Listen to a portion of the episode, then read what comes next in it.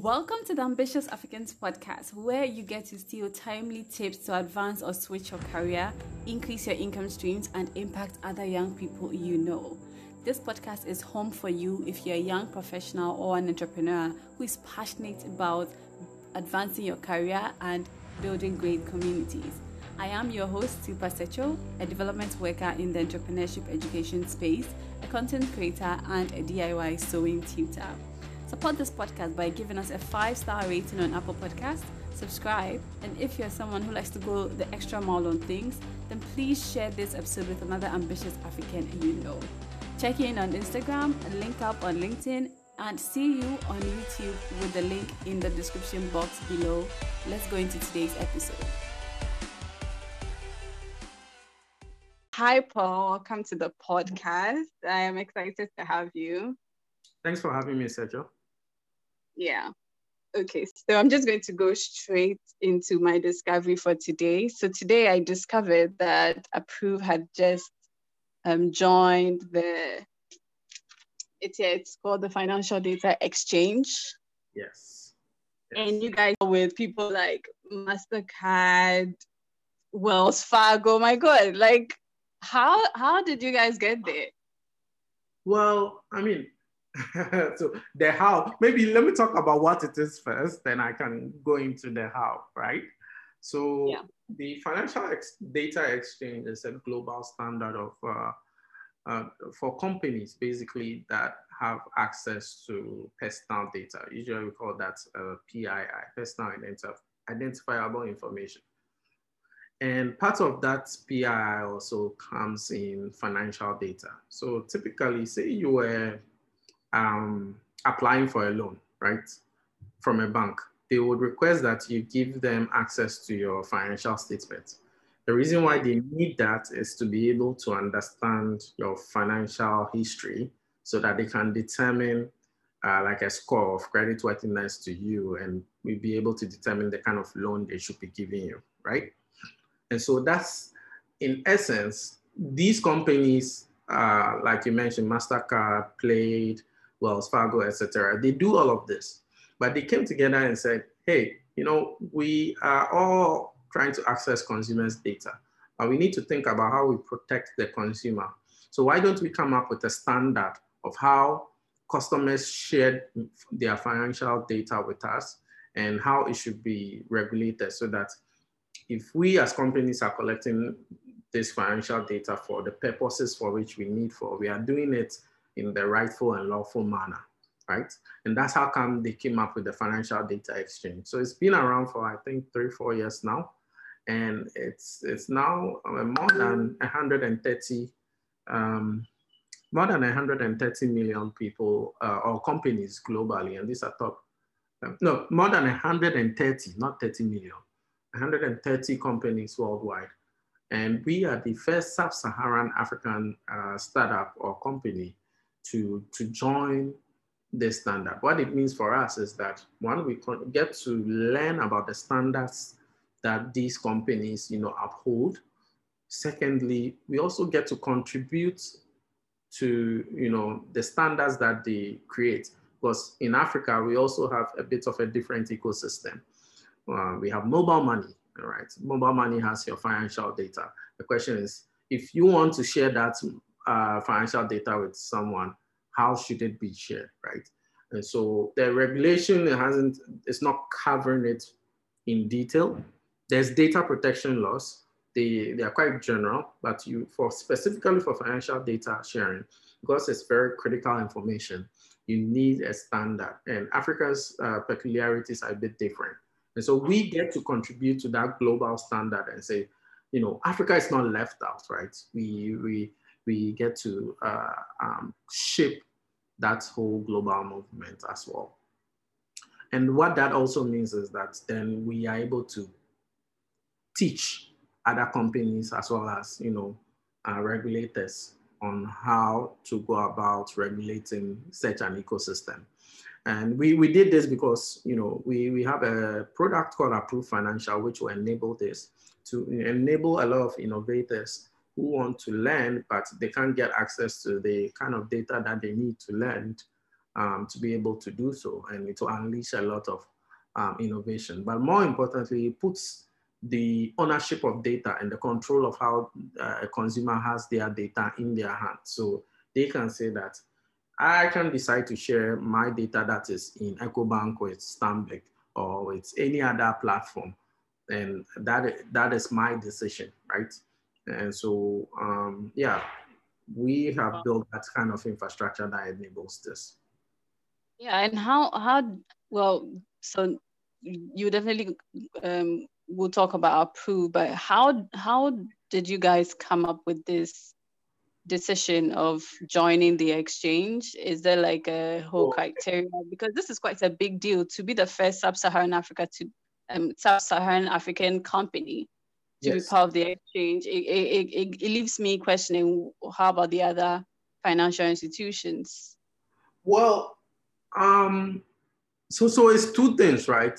The first thing has to do with the fact that we are innovators. We are building innovation that is pioneering on the continent.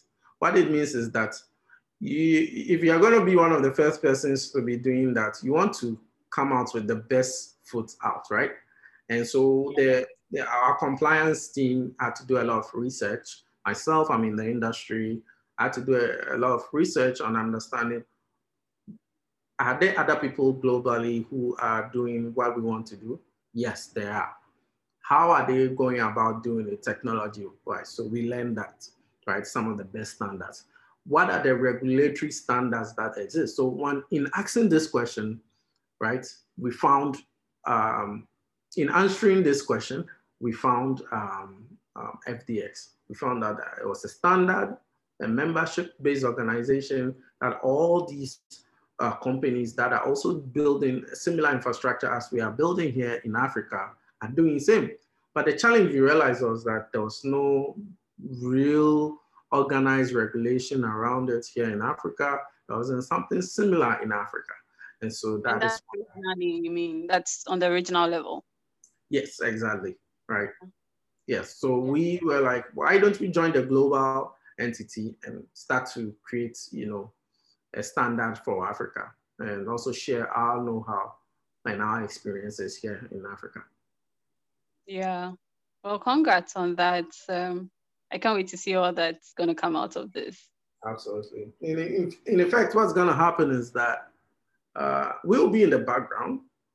Um, your bank or your telco will be able to lend to you very easily. They'll make, let's say, $10,000 available for you for the entire year, and you can pull or withdraw whatever amount that you need, and you just pay, pay, pay back on the interest. So they make credit lines available to you. And I mean, they wouldn't worry too much about you repaying because they understand exactly what your financial position is like, right? And so they'll give you what you can pay back and they won't give mm. you more than necessary. You understand? Yeah. And now is when you tell us about Appruve. Yes. So think about Appruve as a, a communication platform, right? When two or more systems are, are talking to each other, the, there needs to be something that is organizing how information flows in between them. So from a technology point of view, you can think of Appruve as that because it's an API. It's an API that coordinates how data moves from one point to the other.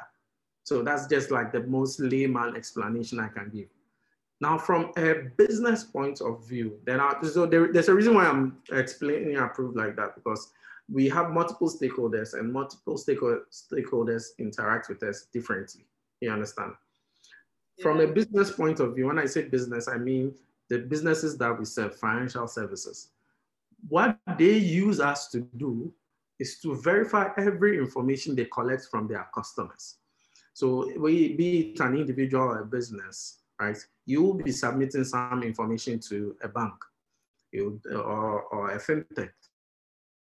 It might be your ID documents or your financial statements or your business certificates.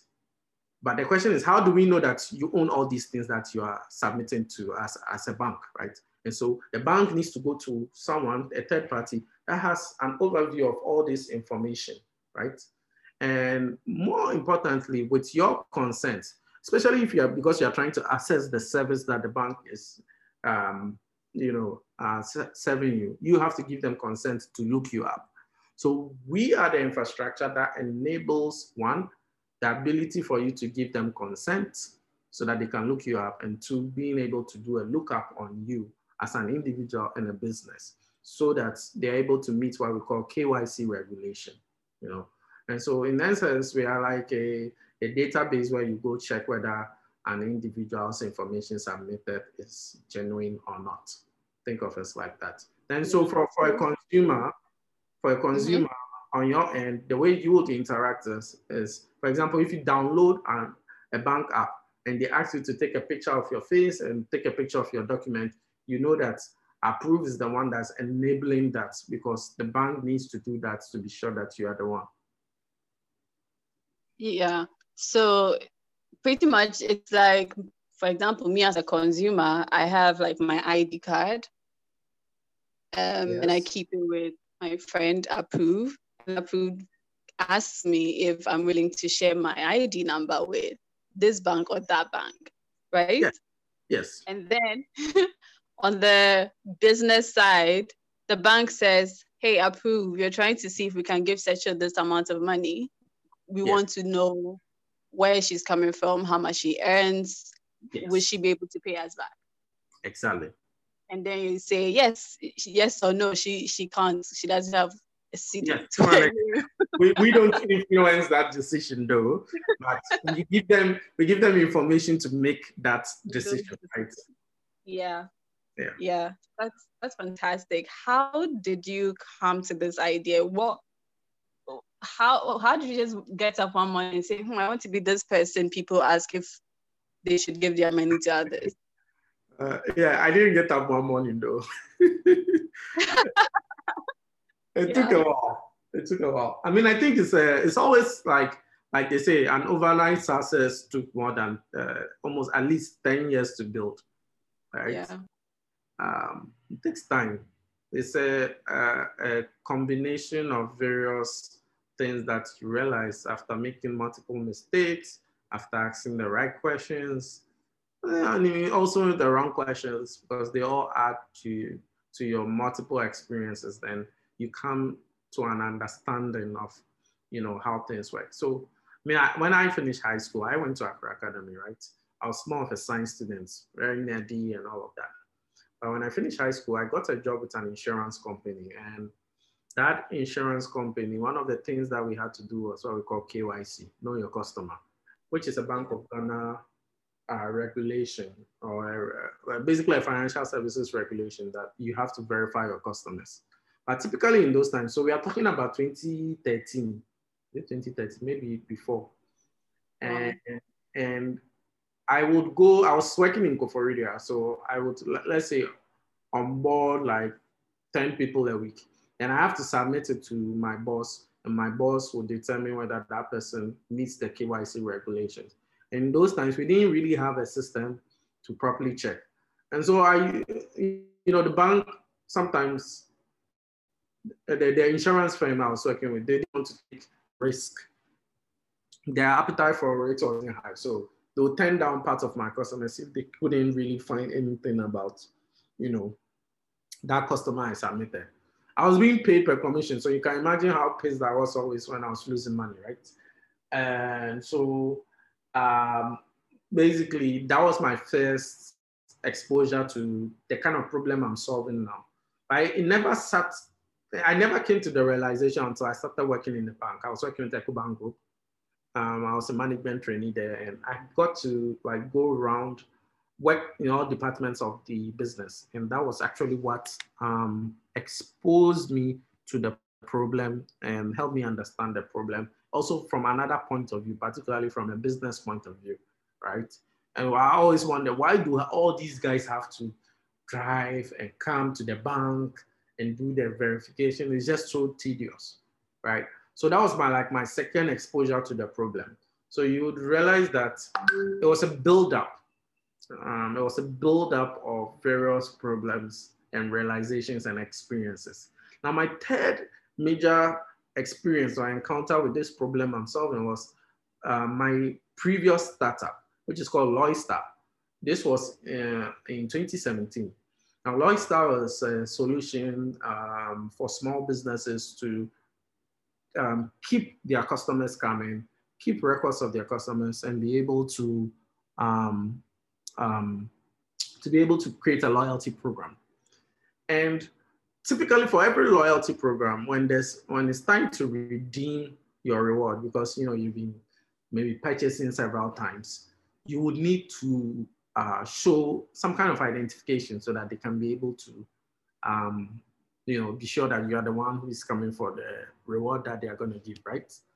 And so we started, we wanted to build a verification system into the app. And I was like, ah, what will it take us to be able to build a verification system?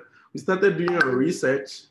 We found out that, you know, we had to go to the government go sign some documents. We need some regulations. It was just so cumbersome. And the process was so difficult. Even when we got it, it took us like six months. Then the, the kind of technological infrastructure the government was making available for us, it was really archaic. So we're like, ah, but I know what this problem is. I have seen this before. It's, it showed up across my career. And now look at what is happening um, I'm really finding it hard to even build my own company. So I just told myself that what would be worth it would be more uh, of solving this problem because I know this problem through and through rather than trying to build a loyalty program app for startups. And that is how I left Loystar late uh, December 2017 and I started as a research project. We were working on a research project. Later in 2018, we got a grant from Bill and Melinda Gates Foundation, which then pushed us to actually start a, uh, a project approved as a, a company on its own. And so, yes, that is like our history, more or less. Because they say when you want to really solve a problem, you must be close to that problem, right? And so I mean, it was just a no-brainer for me to start to say, look, we can solve this, right?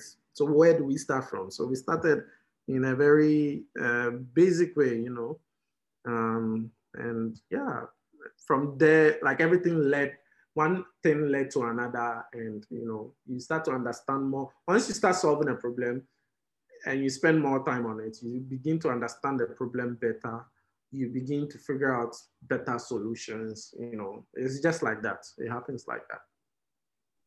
Yeah, and I and I, I would say it's also grown to become more of a financial inclusion problem beyond just the customer identification problem. Would, would you say that's the case?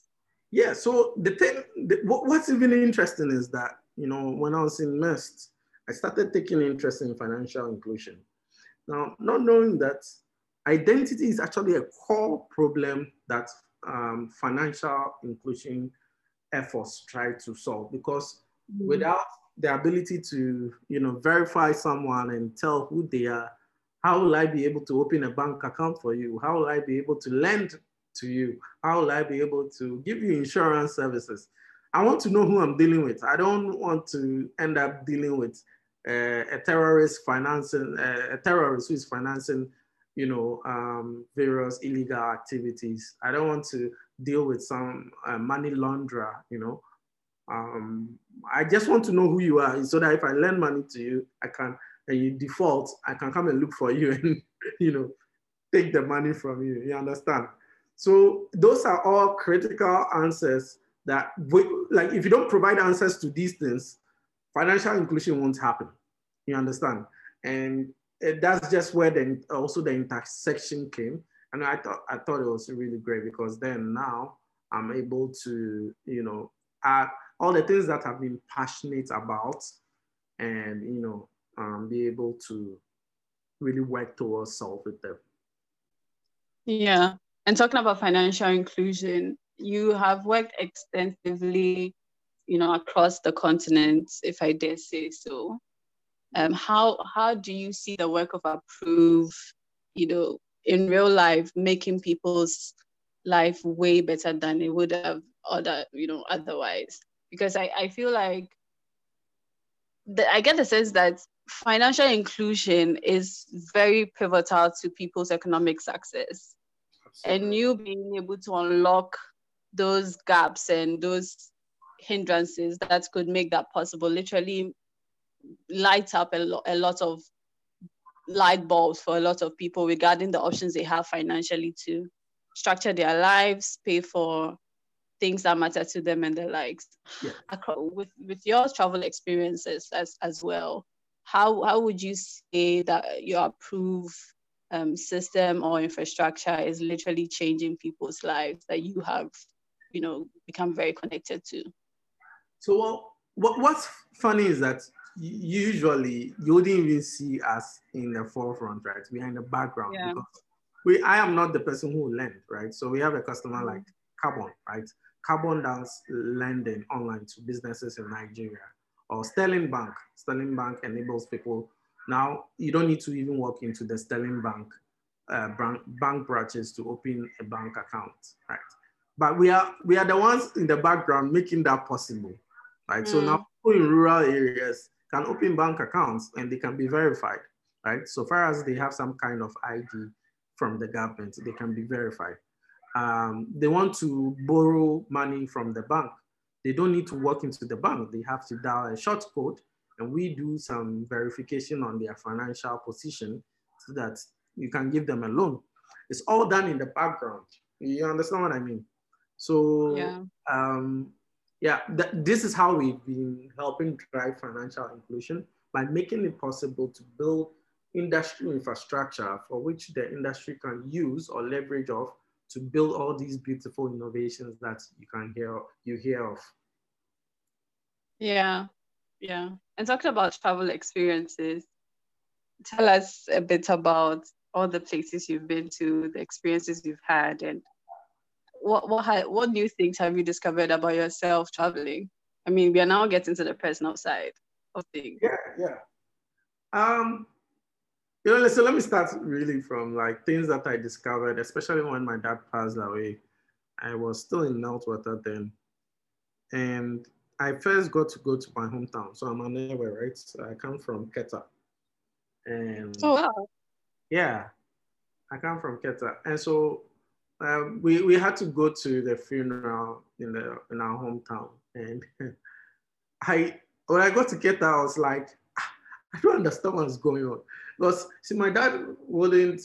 I mean, I remember maybe I had some glimpses as a kid. Probably I was six or seven years old we were in the Volta region a couple of times, but since then I don't I don't think I have so much memory of how many times we went back. But I my my my first experience and good memory I have was you know when we were going to bury my dad, and I saw the whole place and I was like, Keta is so beautiful. It's the Keta Lagoon with the resorts over there, the Sogakope not far away. The beaches are just awesome. And so like I spent like a week over there walking on the beach, just looking at the lifestyle over there. I was like, wow. So is this what I've been missing out on? it was just so interesting that I've been missing out on all these things because I mean, I when I was in MEST, I was always going to Ada just to you know hang out on the uh, Volta Lake and all of that. And so I began making friends who were all you know sailors and I just wanted to, I just fell in love with the idea of being a sailor, not knowing that I actually come mm-hmm. from a place where the sailing. I know. You're so, practically like born a sailor. You're meant to be a sailor. Exactly. my, you know, my my great great um, uh, grandparents and all of them, you know, they are sailors. In fact, I even realized then when when I went back to the Volta region, I was told that I think two or three generations of my gr- grandma is um, German. She's called Krieger. That's the surname, right? Mm. Then oh. you learn about all those forts and the history of the Volta region. Yeah. The yeah. Germans used to be there. Then later on came the French. Then you know we became part of Ghana and all of that.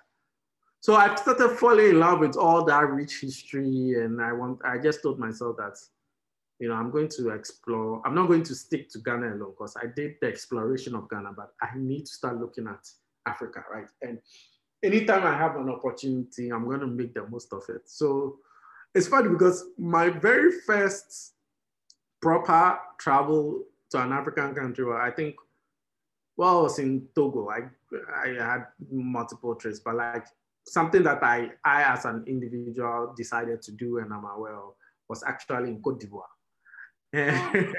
This was just a year after, so 2017, right? This was just after uh, when Cote d'Ivoire had the civil war, you know, Gbagbo and all of that.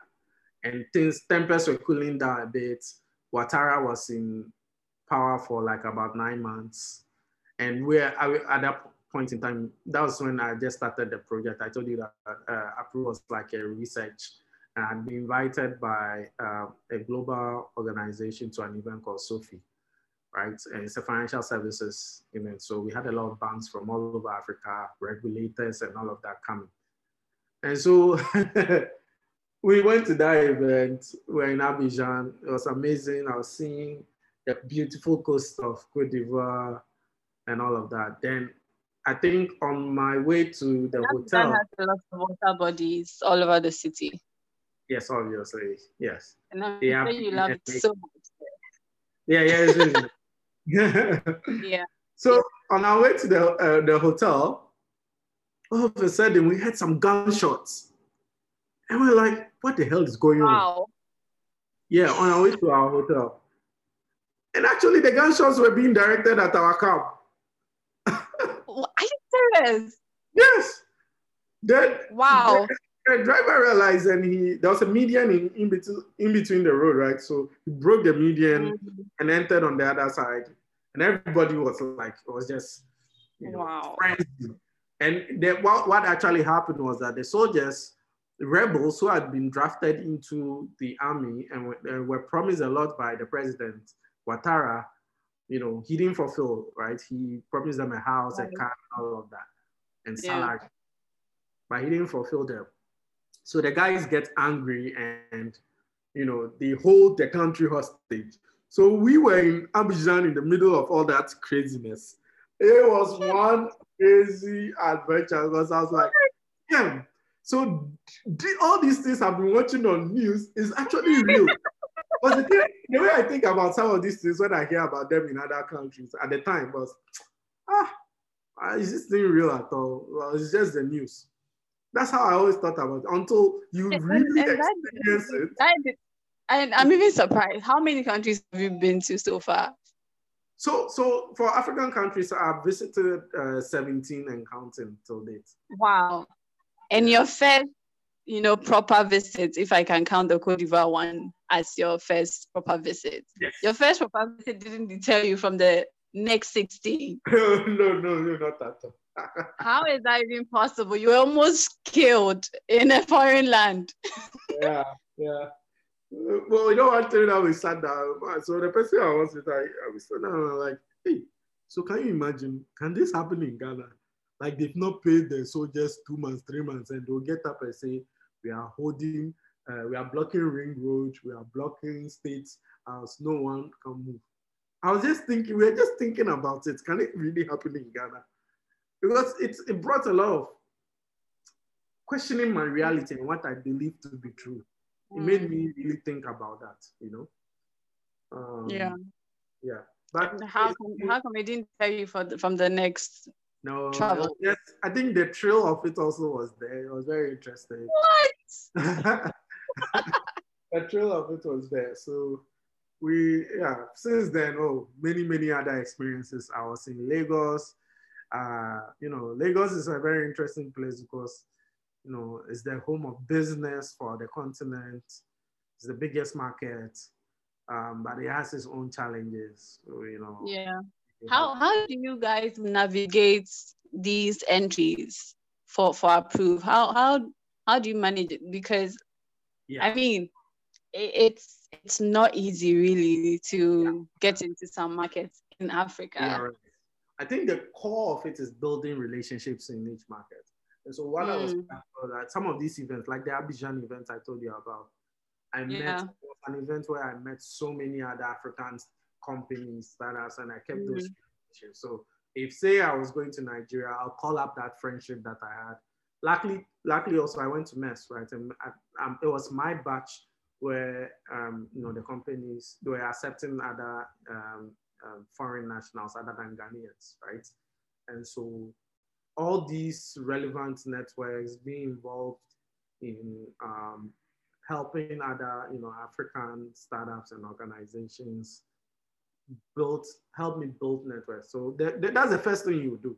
If you're going to another uh, place that you don't know and you have one friend there, the first right. thing you call them to find out and tell them, look, this is what I want to do. Who do you think I should be speaking to? That's what we do, right? We we do a survey of the market to understand what we are getting into before you know we make any commitment to go there. Yeah, that's amazing. When you're starting, did you ever think this was how far you were gonna go? Not like I know, um, not like you you would say you've gone that far, but did you see yourself coming this you know, this close to getting that far? At the very beginning, no. At the very beginning, we, we were thinking of the product just for Ghana. That's where how we're thinking of it. Until we got the grant from Bill and Melinda Gates Foundation. And we started uh, speaking with other companies that were selected for the grants. Some of them were other African companies. They were like, yeah, but you know, my country also has this problem. Eh? Can you solve it for me?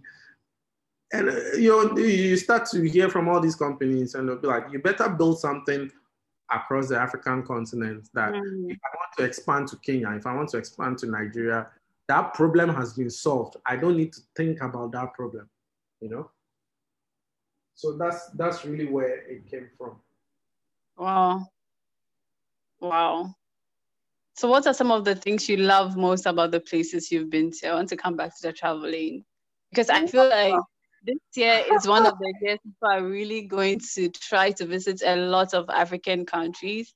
Yeah, and have.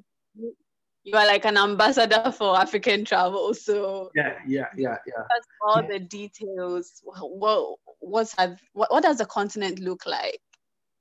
Well, I mean, I think that's one thing that um, I quickly realized was that Africans are very similar but different it's a very interesting dichotomy because mm. they have very specific things that I'm sorry about that. There are very specific things that make us different.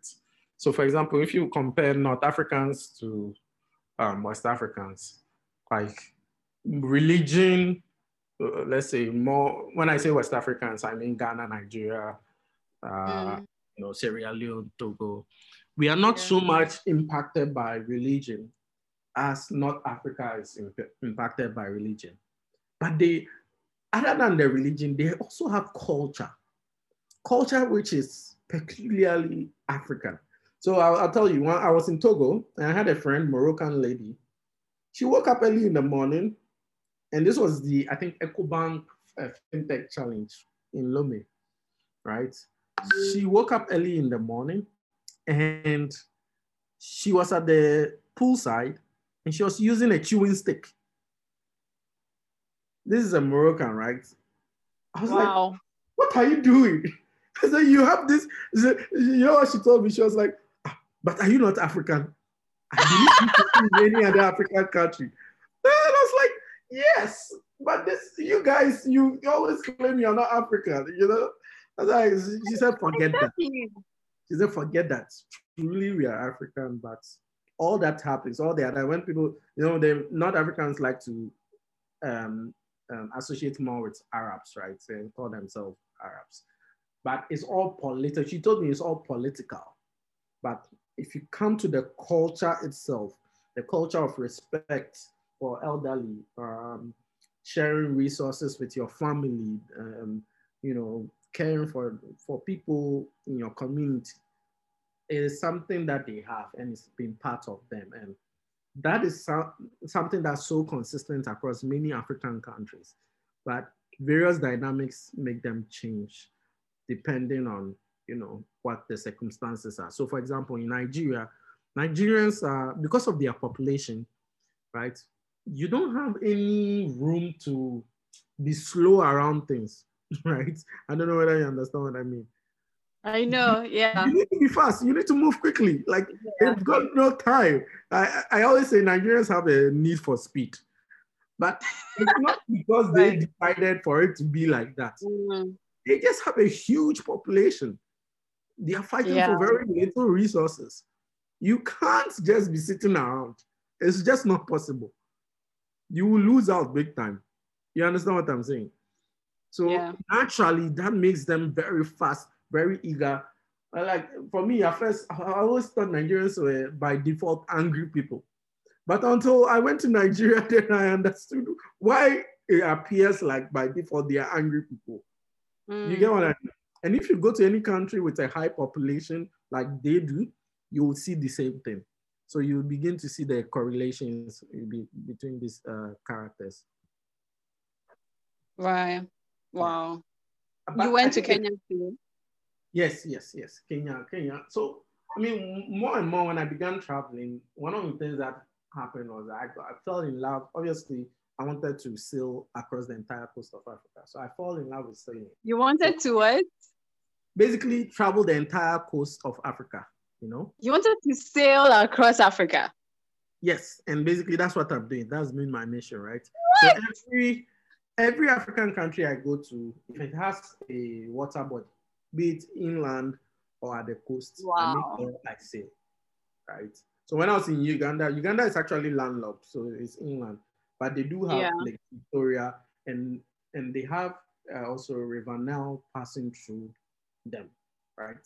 In fact, mm. River Nile, that you know, a lot of us don't know the, the proper history of River Nile. River Nile actually ends up in Egypt, right? But the story has always been told in such a way that uh, the river Nile looks like it's only in uh, Egypt because they are the ones who have, you know, made the most use of it and it's, you know, mm. shown in their history. But the, we have what we call the Nile Basin countries in Africa. There are about 11 of them. And Uganda is one of them. In fact, the source of the river Nile starts from Uganda. Wow. And so it was a big privilege for me to to be, you know, to go to that place and right because it has a lot of history attached to it. In fact, it is that the, the Nile's history, right, is what I've been doing some reading on African history. And today I was watching a, a, a, a documentary on how some Egyptian statues and hieroglyphics, like very ancient artifacts, were found in Congo. Mm. Like, well, Egypt wow. is in not, Congo. yeah, in Congo, far down wow. Congo.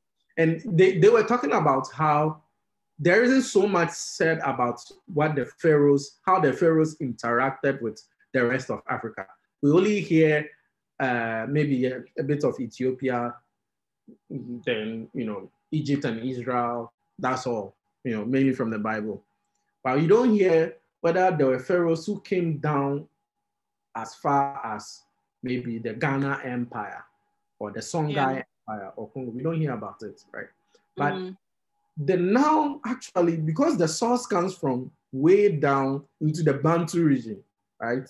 You would actually find out that there were pharaohs who went down, down, down, traveled down, down, down, and came way down into inland Africa.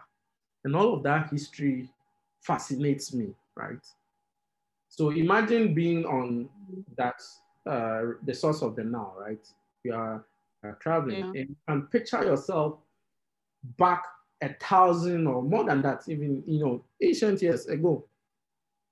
Imagine wow. seeing pharaohs using that, right? That is how I sort of like picture my travels because I like to travel back into time. I think about the history that, you know, River Congo has a lot of history to it. Um, when you go to a place like Kenya uh, and visit a town like Lamu, Lamu is a coastal town, right? That is the home of Swahili. That is how Swahili developed. And in fact, the way Swahili developed, it was a combination of people who came from uh, the country Oman. It was a combination of the people called Bajun. Bajun were from Seychelles. A combination of Chinese, Portuguese. And that is what made that the, the intersections wow. of all these different cultures wow. came up with the language Swahili. So like if you don't travel This way, you never know this kind of history. So you know, Africa is just that diverse, and the like when I go and visit all these places, the culture also really matters to me. And interacting with the people, eating their food, and learning about them. You know. Yeah. What's the cheapest way to travel, in your opinion? It's difficult, eh? You see, the thing about cheapest is that it might cost you a, a leg and an arm. Tell me about it. Well, Africa is so huge. Africa is the second biggest continent. So it's not like you can, there's a way of you to escape that. You, you understand what I'm saying? Yeah, one of the yeah. reasons why traveling by air is expensive is because of that breadth. Like Africa is just large, the sheer size is large, right? But there are so many other things that can bring the cost of, you know, travel down, which that one has to come from a governmental approach, you know, and after after is one of them, where customs customs um, procedures that add up costs to our travel should be removed. If those things are removed, you know, it may it will increase, it will decrease the cost of travel for we Africans, you know. Um, because right now, an American can travel easier across Africa than I can. Even yeah. though the, Ghanaian, the Ghanaian exactly. passport is quite powerful, but mm. on the African continent, but an American can still travel to more African countries than I can. You know, yeah. Talking about Africa, um, so for small businesses, who would who would we be interacting with non-local customers? When I say non-local customers, mostly cu- customers from different parts of the continent. Yes. Would would you say that Appruve as an infrastructure is that you know decentralized enough to go to work with small businesses? I get the sense that you work with a lot of large financial institutions. Yeah, yeah, so what are, some, what are some, of those services that enable small businesses to do that? I can't, I can't give it all up because we are yet to launch it. We are doing oh. something oh. specifically for after and making enabling small businesses to be able to trust other businesses they are working on, uh, working Fantastic. with the continent. Yeah, so I can't give Fantastic. it all up, but I give you a teaser. I, I was here first. Yay. Wow. Wow. That would be amazing. That would be super amazing. Yeah. But I mean, the whole point of doing business across the continent, uh, but or doing business in the first place is trust, right? So if you find a partner, uh, you want to know whether they are truly a registered business. You know, there's nothing weird going uh, behind them. They they are supplying their customers well. You know, all those things. You really want to know about that, right? And yeah. so we have infrastructure that that will enable you do that kind of thing. Yeah. And now that that brings me to my last question. Taking taking on Africa is quite an ambitious task, given the different dynamics and systems or even ways of life that the different countries have.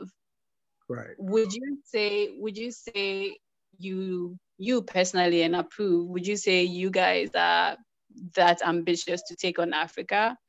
And personally what has working on something like this at this level on this scale taught you mm-hmm. about ambitions? Well so so we're already doing this right? We are across six african countries ghana nigeria kenya uganda south africa and egypt right these are even markets that some people are wondering how we got in there. But once we I understood that my mission was tied to integrating the African continent and enabling opportunities. So our vision is essentially to enable economic opportunities for Africans all over the world, right? But for that to happen, you need to first integrate the African continent, right? At least the key markets.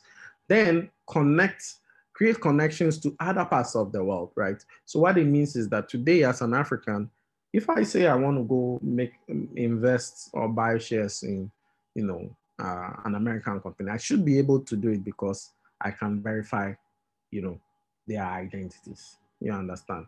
And And that means that one, we've done we've done the core work of integrating Africa together so Africans can do business among themselves.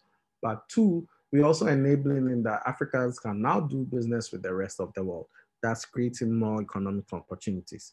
How do you do business among yourselves and with people all over the world?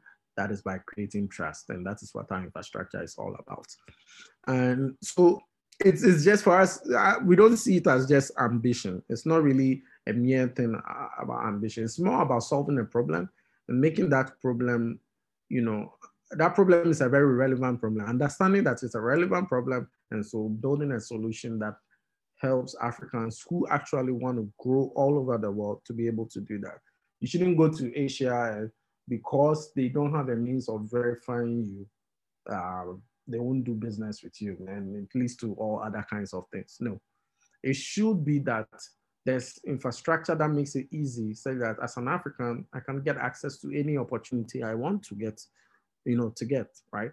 And that's how we think about it. So um, it's, it's just uh, progressive, more or less, not, not just an issue of our, our ambition to conquer the world or the continent. It's you have solved the first problem, that is connecting Africans. Now move to the next problem, connecting Africa to the rest of the world. Yeah. Yeah. how you grew up. What kind of family did you grow up in? What are some of the experiences um, you had that has um, pretty much stayed with you even now? Uh, interesting. Okay. Um, so I grew up in a nuclear family mostly, right? My mom, my dad, and my siblings. I'm the first of my mom. Um, my dad had, you know, um, he has other children, you know, um, from other marriages, right? And what's interesting is that these are uh, these are my brothers and sisters, right? Albeit they are step, right? But from different countries actually, and, and that story is a different, whole different one, right? So I have a, from different countries. Yes, yes, African countries. I have a half Liberian brother. I have a half mm. Liberian brother. I obviously have Ghanaian brothers and sisters. Uh, I have a half uh, uh, Ghanaian Nigerian sister. So like we're quite Pan African actually, if you think about it. I know. Wow, yeah. you were born for this. Uh, yeah, yeah. well, yeah. But I mean, I was born 1991, May 27, 1991. I'm 29 years old now. Um, uh, what? I, I grew up in Tema. So I was born at Tema General Hospital. I grew up in Tema. And, you know, uh, Tema is a very interesting place because it's like an industrial city, or it is an industrial city. And, and different kinds of people in Tema, right? So, like, for example, let me take school. I went to, um, growing up, basic school. I went to MAPS, MAPS uh, school complex. I don't know whether you know of that. And at MAPS, I mean, I met all kinds of people, but eh, it was, you know, I came from a middle income family, or let me put it that my dad wasn't super rich, right? So, but at MAPS, you get like people who are very, very rich and they get all the latest games, Nintendo and all those things, or the latest shoes and stuff like that. And I had these experiences where, you know, some of them would tease me. And I didn't just understand all, like, for me, because I didn't know that level of lifestyle that they had, right?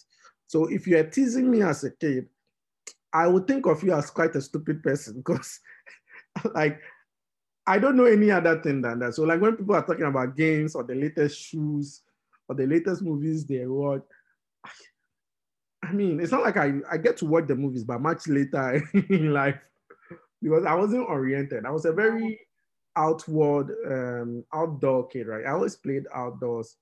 Um, in my neighborhood where I grew up, I grew up around uh, IRS flats. That's close to State Fishing flats, right?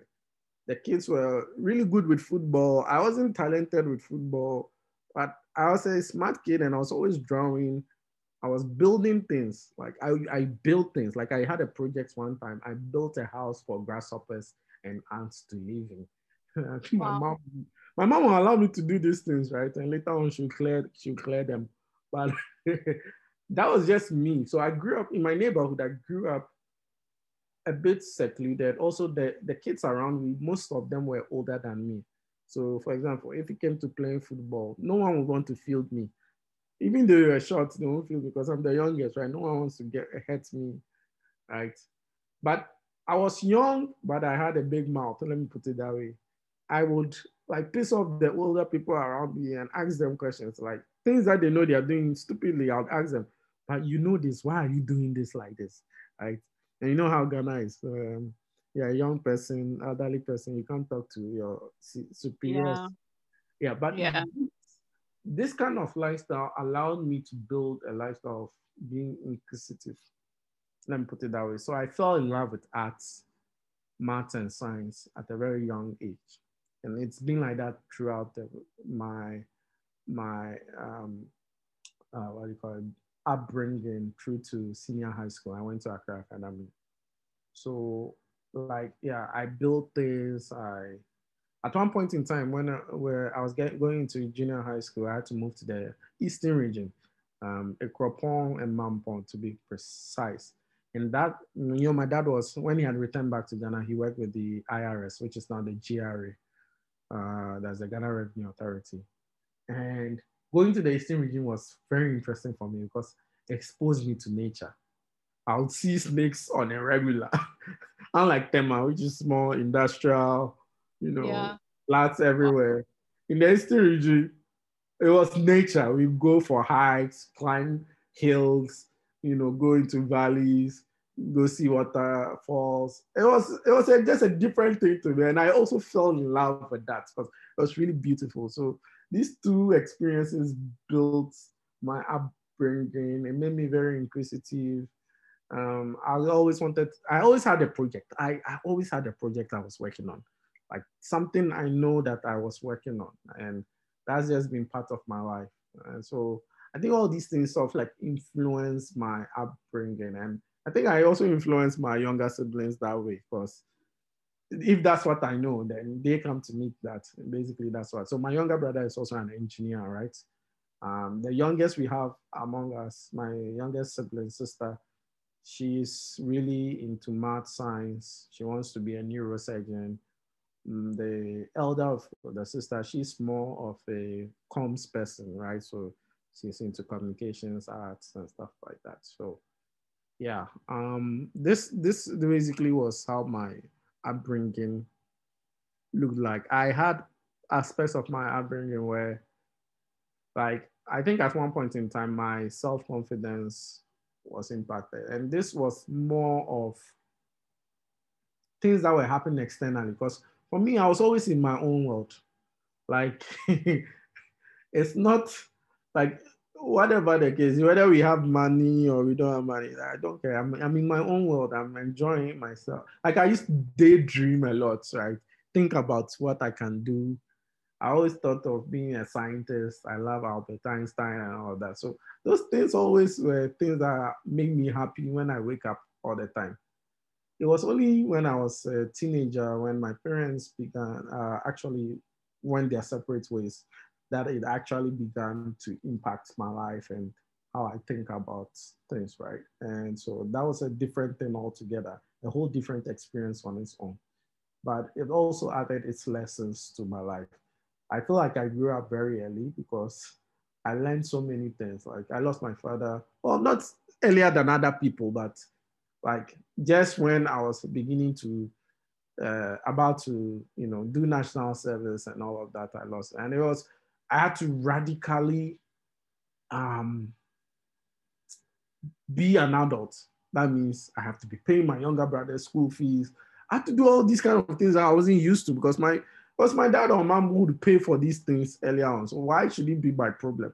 But it became my problem. So it meant that I had to figure out how to make money quickly. But the good thing is that once you are creative, you know, um, you always know how to make money uh, as a young kid, when I was in school, in uh, primary school, I used to design airplanes or do people's science drawings or make sculptures for them, and I get paid for it. You pay me either with your lunch or you know whatever coins you had. So I was always creative when it comes to making money or figuring out how to make money. And I think that's all been, all, all these things have just influenced my life, you know, back and forth and um, throughout to university, then going to um, MEST. Uh, even when I was in university, I had the opportunity to start a retail business with a business mentor. We're importing uh, drinks, call them 100 plus, isotonic drinks or sport drinks from Singapore to Ghana. And that was my first time running a proper business, really. I was like wow. 21 years old. And, but I learned, I made a lot of mistakes. I learned a lot. So like, uh, like I said, I grew up really early, right? I, I, a lot of things influence my life in such a way that it is what gives me the audacity to want to say, oh yeah, I think I can solve this problem. You understand what I mean? Yeah. Yeah. Wow. So, what one value would you say is like topmost to the core of your personality or your experiences? What one value would say, with all that you've experienced, you've gone through, this this one value has been the thread that's literally held everything together for you? Hmm. There are many, but I think the one would be think I wrote that on my Facebook profile, very my very my Facebook profile as a young kid, and that is it's possible. So, I, like I said, I grew up daydreaming a lot, right? So what's funny about daydreaming is that the more you start to dream and dream, actually, it tends to have an impact on your outward actions. And this outward actions is what becomes the things that you end up doing. Do you understand? So as a kid, yeah. I thought I always used to think of myself as an inventor and an artist. So I used to do all things related to invention and arts. I used to draw, paint, I used to build motor cars. Like those were the things that I do. And there was never a time in my life that I thought that it wasn't possible you know, like because you see, when you're daydreaming, it just becomes real to you all the time. When you start to think, oh wow, it'd be nice to be a scientist one day, or wow, it'd be nice to own a company one day. Actually, it becomes real because once you start to think about it, then you create a world of possibility for me. So anything I think about, I start to think of it as to how possible it is. So if I give you a tax and you're telling me it's fine, you're finding it hard, I'll be looking at you and like, but why are you finding it hard? It's possible to do it. You just haven't thought about the solution. It doesn't mean it's impossible. It's just that that solution hasn't come back, hasn't come to you yet. You understand?